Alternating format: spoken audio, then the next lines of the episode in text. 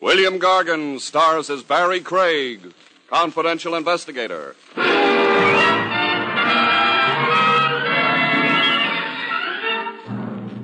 The best time to die, folks, is in your own good time.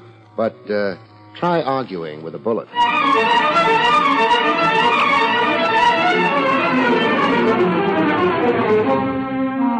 The National Broadcasting Company presents William Gargan in another transcribed drama of mystery and adventure with America's number one detective, Barry Craig, confidential investigator.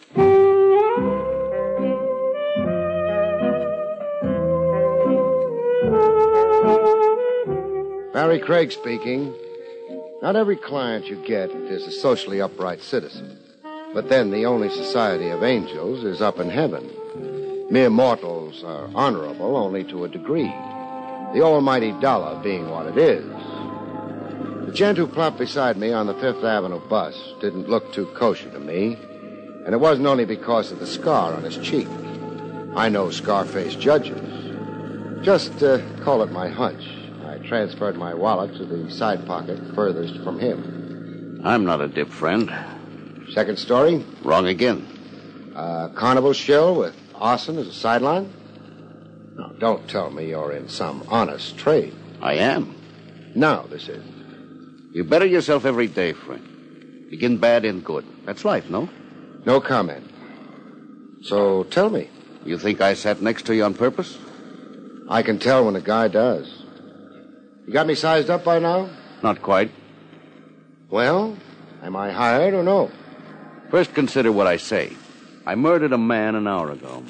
Oh, it's a fine day for it. I shot him. Now I've got him in a sack. Busy little bee. I had the best of motives. That ought to reassure the corpse. You're a confidential investigator. Guilty. Your license makes you a technical arm of the law, sworn to uphold it. You've been reading my wall literature. It's your duty to detain and arrest me. I'm not the obliging type. Sorry. I'm getting off the bus. Getting off! Adios, amigo.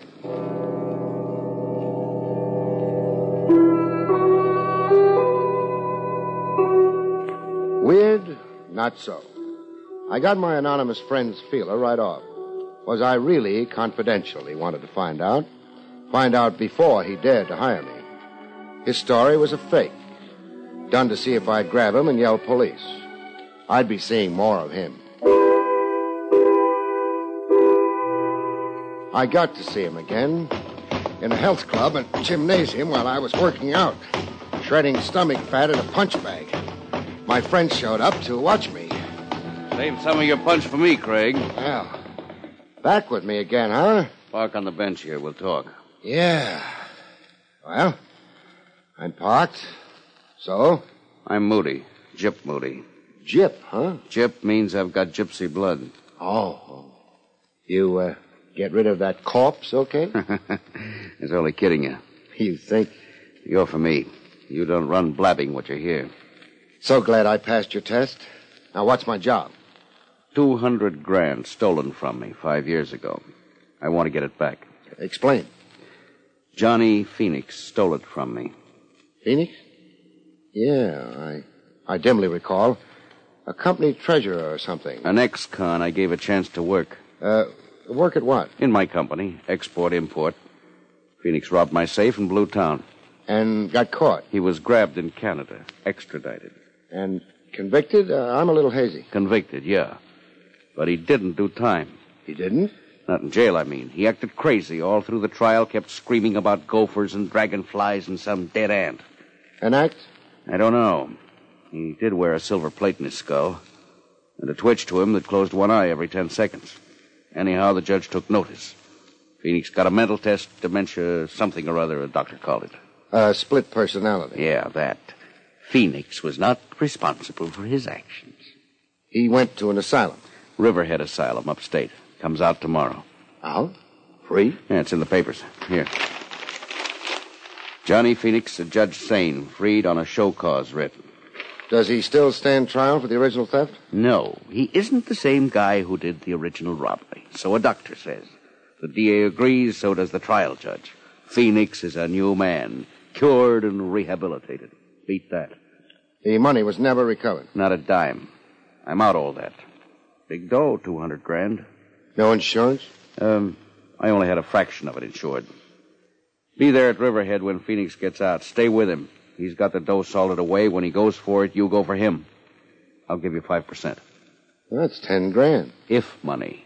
If you get my 200 back.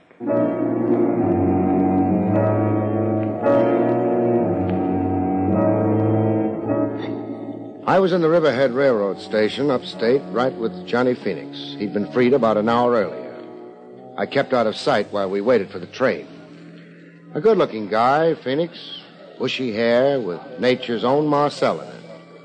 Spare, broad shouldered, a good clothes horse when he could get properly togged out. No pallor to his skin, you'd never know he'd been confined. Well, the train rolled in, and I watched Phoenix climb aboard. When I tried to do likewise, I found opposition. One moment, sir. Hey, let go of my arm. My authority. A bag.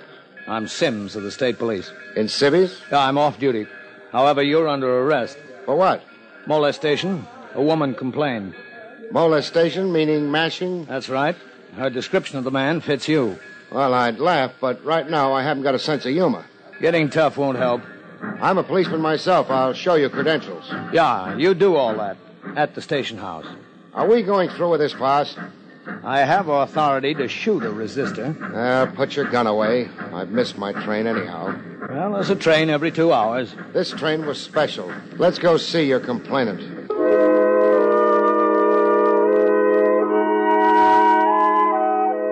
The complainant looked like she'd had trouble with mashers since pigtail days.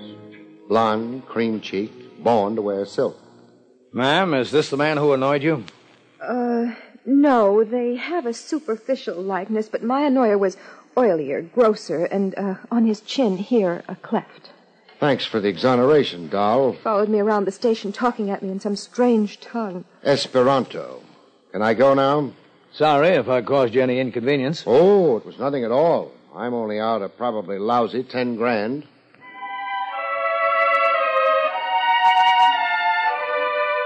Back at the Riverhead station, again waiting for a train out, I tumbled to a masher mistaken identity routine I'd been caught up in. I watched for Golden Girl to come back to the station.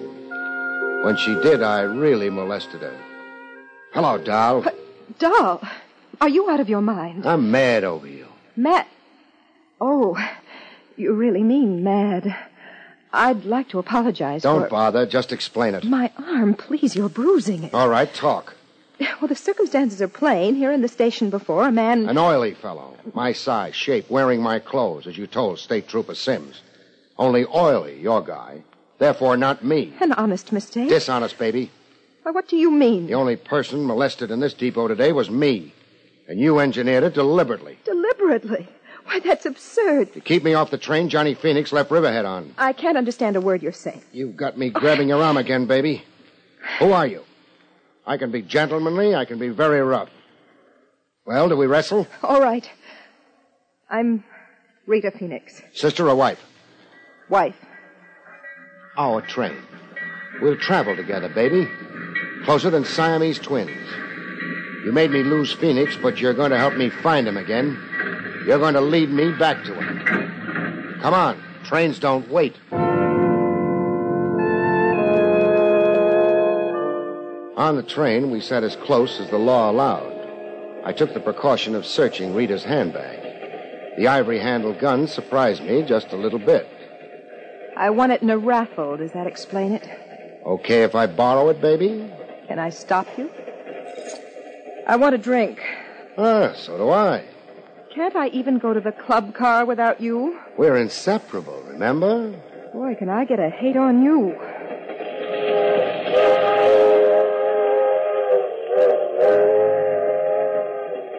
Inseparable. Only thing I was wishing aloud. We were going to be separated. By no choice of mine. It happened in the club car while Golden Girl was watering her tonsils with Smirnoff vodka. The fellow flopped on the lounge beside it. With a beauty like Rita available, the dope chose to sit on my side. I knew why in less than a minute. I knew by the gun in my rib. Do I have to spell it out, Craig? G-U-N. Gun. I'm glad you're quick on the think. The field. Now, this is where you leave Rita Phoenix. You've been hogging her company a long while now. You really expect me to obey? I know what you're thinking. A crowded club car, people all around us, conductors and stewards, but it won't help you, Craig. You'd have to be pretty desperate to shoot. You'd be crazy to tempt me. Dough, Craig. I drool when I think of the amount of dough at stake. All right. What's your play? That's better. The station up ahead, Sooner Falls. We roll into it exactly 347. That's in four minutes. You're getting off the train. Alone? Yeah. At the station, someone's waiting for you. Friend of mine. You plan far ahead, huh? I've got a knack for detail. Uh, how do I come out in all this? You just lose a client and an opportunity, no other harm done. I lose Rita. Yeah. I lose her, and she's your pigeon. Look, let's not stretch this conversation. Three minutes now and we stop. Let's start moving to where you can get off.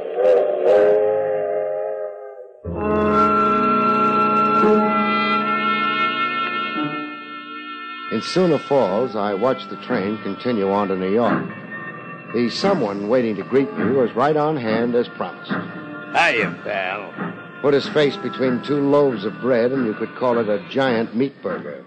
Hey, what are you staring at my kisser for? It's ugly. Now, is that nice? My car's there. Is this ride necessary? Yeah, can be. Set it up. Can be, huh? Oh, did I just leak his name to you? No, no, no, no, no. Canby's an old acquaintance. Oh, Uh, what makes this station so lonesome? no people. Sooner Falls is a hick town. Nobody in it. Why are you in it? For my asthma. I got asthma bad. This burger's pollen free. So let's ride now, huh? Uh, where will we ride to? Around? Just around. Yeah. You're worrying. Don't. This rot on you don't mean nothing. no holes in you, so don't worry, huh? My orders is just to stall around with you, see the sights, run you into six o'clock, and then give you the heave. Run me into six o'clock. Until Rita and Canby land in New York, get off that train and get lost together. Canby doesn't want me phoning ahead. Hop in, pal. Delighted to. I'd love to tour Sooner Falls. Hey, look off my throat when your lovely face turns from beet red to purple. Let, let go. Took a long time throttling. And when he finally dropped, I fell on his gun. Fell on his gun and just lay there.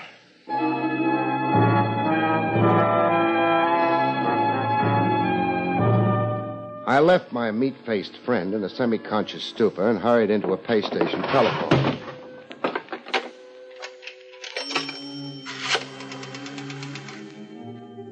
Operator, get me long distance. New York City. Police headquarters. Person to person, reverse charges. I want to talk to Lieutenant Trav Rogers. Finally, at long last, I arrived in New York. I'd sure missed a lot of trains. Trav Rogers had come through for me at his end. The man and woman you described on the telephone got off the train here in New York. They went off in separate directions. You had them shadowed? I did. Uh, where'd they go to? The lady's registered at the Parkfront Hotel as Rita Manning. A phony name. She's Rita Phoenix. How about Canby? He checked in at the Kilgore Hotel Kilgore. New name to me. over in Brooklyn Heights. Oh. Rita, the Parkfront Hotel. Canby, the Kilgore. Anything else you can enlighten me on? I think so. That story of Johnny Phoenix you told me over the long distance phone. The original theft from your client, uh, Jip Moody. the uh, subsequent trial of Phoenix, his insane behavior in court, and the resultant confinement in an asylum. Et cetera, and so forth. What can you add to it? I found a discrepancy in your tale. What? The alleged $200,000 Phoenix stole. Alleged? In my review of the record of the case, no such sum. Phoenix was booked and tried for the theft of exactly $50,000. For a fact. I have a duplicate of the district attorney's file if you'd uh, care to see it. I'll take your word. Quite a gap between 200,000 and 50,000. A gap that can buy Boku cherries for the wine. Uh, your client magnified the figure to fire your uh, zeal as a retriever? No, Moody's queer, but not like that. His 200,000 figure had some other significance. What? I can't know until I put the question to Moody. Uh, Phoenix never disgorged any of the loot? Not a kopeck. What did the police do about it? About trying to recover the money from Phoenix, I mean. All the usual devices and pressures. All we accomplished was a show put on by Phoenix. He acted nuts. Climbed the wall screaming he was a chimpanzee in a jungle. After Phoenix's asylum confinement, what police activity about the money was there? The obvious. A police plant right on the asylum, hoping to catch Phoenix in a rational moment, win Phoenix's confidence. Yeah. Quite an assignment for a cop. Feigning insanity. We had to change our plants every ten days. The sheer wear and tear. The plant began to wonder about himself, huh? Was he or wasn't he Napoleon Bonaparte? Environment, they say, molds the personality. Ha ha. Trav, as usual, you've been a big help. Write a letter of commendation to my superiors.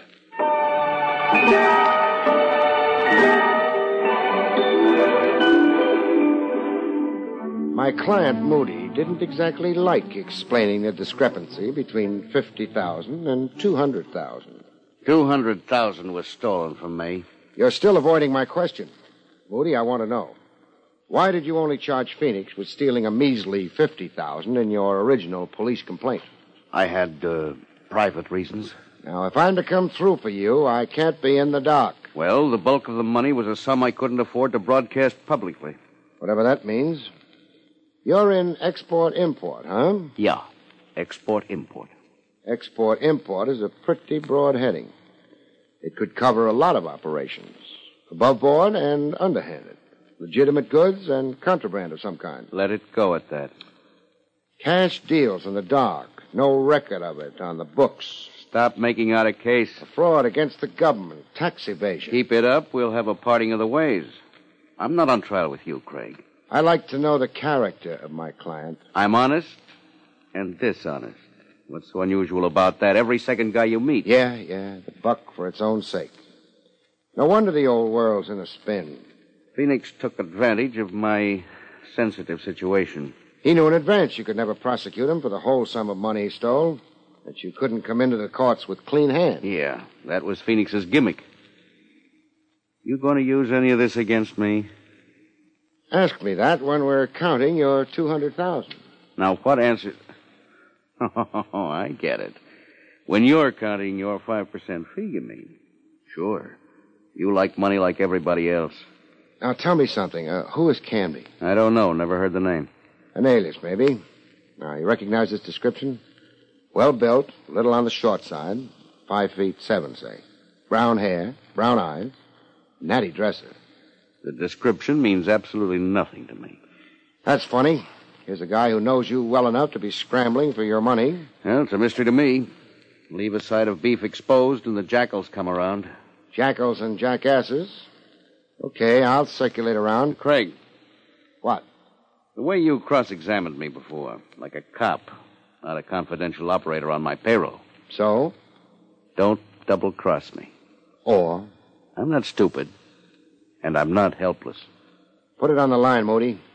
Be a cop with me after all? I'll kill you. I'm sure you could. Well, Well, what? reassure me that you're still confidential. I did that, I'd only be lying. Meaning, I'm not working for you anymore. you're off the case?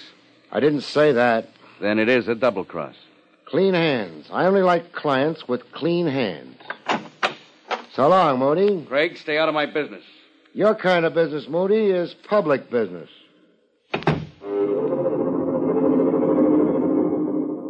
Oh, they happen like that. A case where you dump a client midstream. Where from confidential cop you change to Boy Scout. You're working without fee in the public wheel and welfare. Great. Only it doesn't buy any groceries. At the Kilgore Hotel over in Brooklyn Heights, I got Canby's room number from the desk clerk. I also got an advance hint on how frantic it could get up in Canby's room.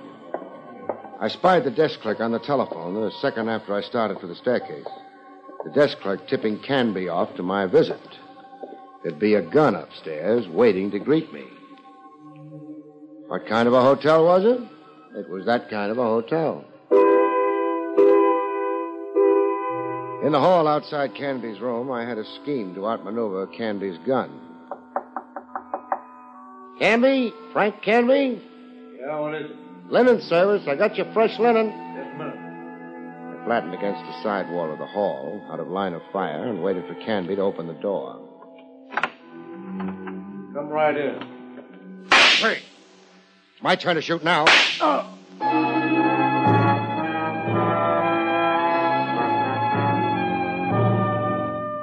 In his room, Canby revived before the police ambulance I'd phoned for showed up. you think fast, Craig. I have to, to keep alive. How bad? Thigh wound. I only shot to immobilize you. Very considerate. You'll live for newer and bigger swindles. When you're free again, that is. You got no charge against me. The Sullivan law, that gun you carry. And armed assault on me. Going to pour it on, huh? Depends, maybe, on how you cooperate. Cooperate how? Frank talk. Ask me. Where do you come in on Moody's missing 200,000? I forced myself in. Meaning? Well, I'm out of left field. I don't know Moody and I don't know Phoenix. But I do know about the dough, you understand me? I think so.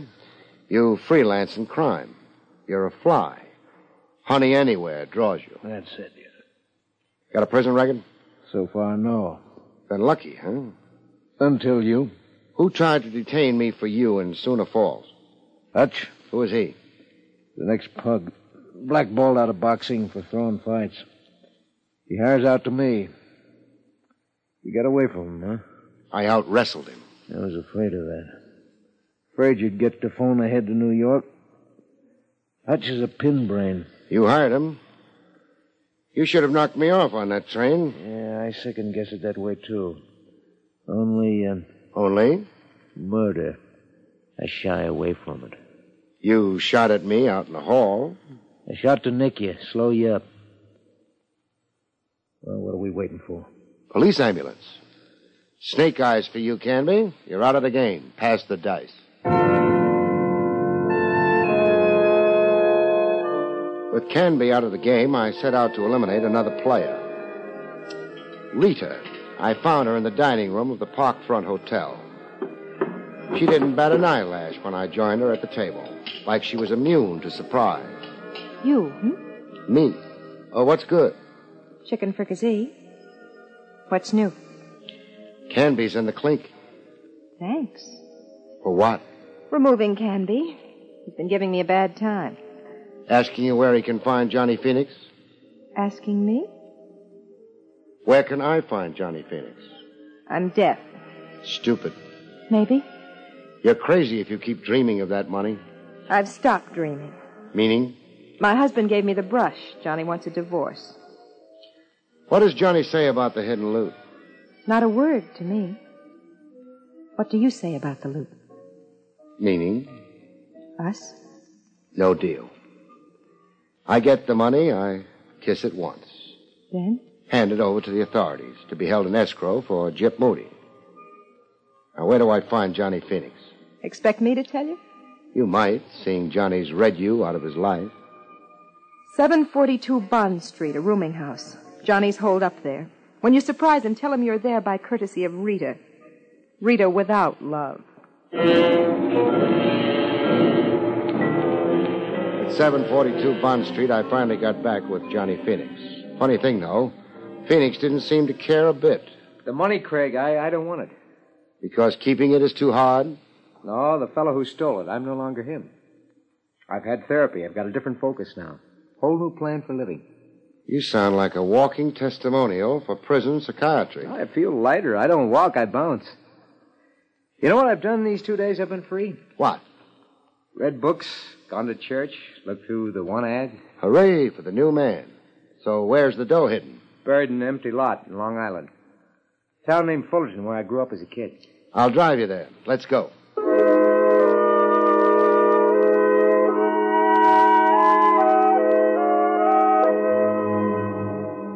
In Fullerton, we ran into a surprise. No empty lot. I don't recognize the setting. You've been away five years. Just what's different? Well, what you see, the house standing there, that, uh, that Cape Cod. You say the house there was built on the empty lot you buried the money in? Yeah, the exact spot. There are markers around. I recognize that, that clump of trees there. I counted 20 paces north and two paces east. Then I buried the money. That would put the money smack in the middle of the foundation of the house. What'll we do now? How deep did you dig five years ago? Six feet. In building the house, an excavation of at least 12 feet was made. Meaning, uh, the money was exposed to their builder. Meaning? You wait here. I'm going to make some inquiries inside the house. Yeah, but what possible good? Inquiries inside the house. Inquiries around Fullerton, generally. Then some research into police files. I'm curious as to why a house was built on that exact spot. Badly chosen location in a lowland where rains create a swampland.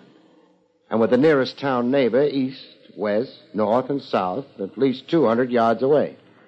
Wait here, Phoenix.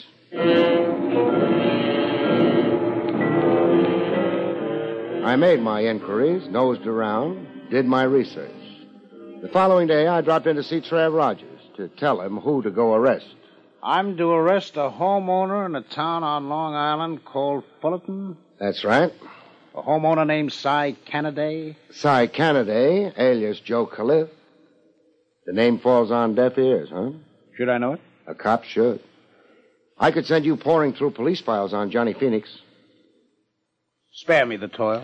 Police headquarters assigned stool pigeons and plants to the asylum Phoenix was confined in. Yes? I have the names of the miscellaneous and sundry plants and stoolies here.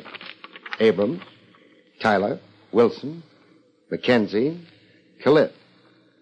Is it uh, beginning to dawn? Yes. Califf.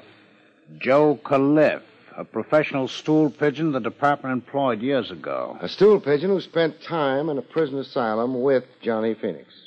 Time enough to pump Phoenix and get himself a road map to a bonanza. Double crossed the police department. You always take that chance when you engage stool pigeons. It's a calculated risk. Kalev dug up the money in Fullerton, then had a contractor build him a house right over the exact spot for him. A weird device, kind of. The house? Kalev's calculated risk. To make the quest for the money look hopeless. The money was lost to the ironies in a housing excavation. He never thought anybody would be shrewd enough to look behind his alias of Canaday, respectable homeowner and family man, at this late date. But you did. I might not have. All the time I was making inquiries, I was sure I was wasting time. Cases, Trav, sometimes hang on that slim a thread. So make the arrest.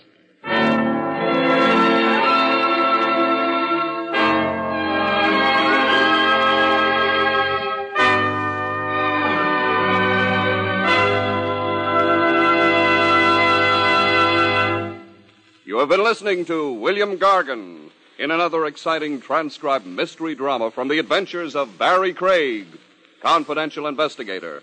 Tonight's story, The Schemers, was written by John Robert. Next week, it's the strange story titled The Man Who Wanted to Be Guilty, about which Barry Craig has this to say. What did the man want to be guilty of? Murder, of course. And he discovered that all you had to do to accomplish that was to kill someone. But he had a little trouble. Listen and find out about it, hmm? Good night, folks. See you next week.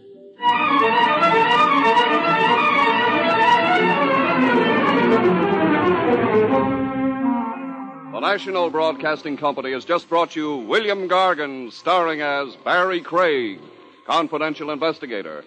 Featured in the role of Rita was Terry Keene. Don Pardo speaking. It's another exciting Dragnet adventure tonight on the NBC Radio Network. And here's the moment we've all been waiting for 16 days trapped down a well with nothing but a tube of toothpaste to survive on. Then Kaneko, how do you feel after your epic ordeal? I just want to say with all my heart try my spring mix greens. I guarantee it'll become your go to base for any salad.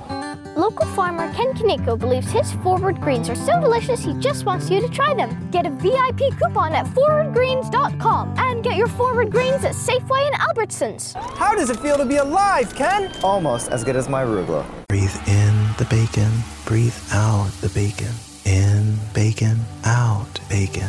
time for bacon. Find delicious satisfaction with the Double Western Bacon Cheeseburger. Only at Carl's Jr. Feed your happy. Available at participating Carl's Jr. restaurants. Price and participation may vary.